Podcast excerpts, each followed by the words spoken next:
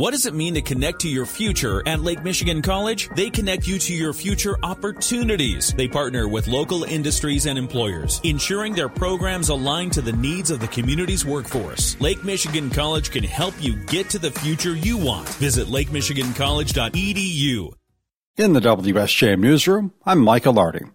A $975,000 grant has been awarded to Benton Harbor for cleaning up Ox Creek. This latest piece of funding comes from the U.S. National Oceanic and Atmospheric Administration through its Coastal Habitat Restoration and Resilience Grant for Underserved Communities program.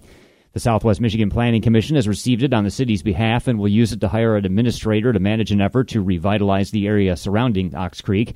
The new project administrator will help to build a coalition of residents, conduct community outreach, develop a habitat restoration plan with public input, and implement two pilot habitat restoration projects.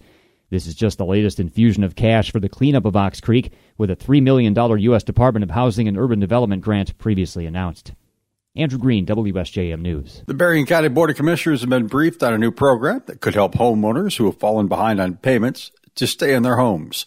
County Finance Committee last week heard from Treasurer Shelley Weich about MIHAF or the Michigan Homeowner Assistance Fund Commissioner Terry Freeling told colleagues who it helps. It was launched to assist homeowners that may be having hardship, whether it be mortgage delinquencies, defaults, foreclosures. We had discussed in Finance Committee mobile home park lot payments also would be eligible in this. Homeowners with household incomes less than 150% of the area median income. Freeling says the program was made possible by the 2021 American Rescue Plan.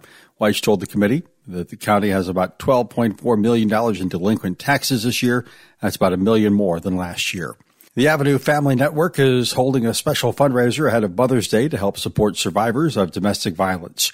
Chief Strategy Officer Robin McGinnis tells us the money raised will go towards supporting the Cora Lamping Center that's a shelter for people escaping abuse. It has 23 beds and nine rooms. We provide free services and education in the community for all of Southwest Michigan, so Berrien, Cass, and Van Buren. The majority of people that we have in the shelter are women and children. McGinnis says the shelter gets around 75 to 100 calls a month. It's often full, costs around $800,000 a year to operate. We provide everything that they may need from toiletries to food to clothing, all the advocacy and support services they may need. McGinnis says some women have to stay there for as long as 90 days. The shelter also provides counseling and legal support.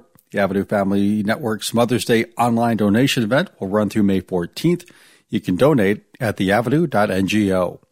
Berrien County Sheriff's Department has hired a new chief deputy. Greg Sanders took over the position two weeks ago after the retirement of Robert Boyce. He tells us he started with the Sheriff's Department in 1996 and he's worn a lot of hats since then. I've worked in a number of jobs that included, uh, started in the jail. I've worked patrol. I've been promoted to a sergeant. I've worked in the radio room. I was a supervisor on patrol for a number of years. He was promoted to lieutenant in 2007, became the head of the Detective Bureau in 2010. He says he wanted to become chief deputy because it would be a challenge. He'll be supervising the patrol officers among other duties. He says it's important for the department to find quality people, especially now when the public gives more scrutiny to police and the actions of a bad officer can harm an entire department. A local woman is using her status in the entertainment and media industries to give back to young dreamers. WSJM's Ryan Younger has a story. Ever since dropping out of Loyola University in the mid 90s, Dowagiac resident Zena Burns has worked to establish herself as a leader in the worlds of media, entertainment, and technology. Now she's looking to use some of her knowledge and connections in those industries to provide guidance to a younger generation. This April, Burns launched a new podcast called My 23 Year Old Self True Stories from the Come Up to have conversations with successful women about advice they'd give to their younger selves as they advance in their careers. It's really intense intended not only to give young women in these fields advice, but really to anyone in business advice about how to navigate some common challenges while hearing some amazing women talk about their own experiences professionally as well. To hear Zena's piece of advice stemming from a conversation she had with the one and only Prince, see the full story on our websites. I'm Ryan Younger, WSJM News. In the WSJM newsroom, I'm Michael Arning.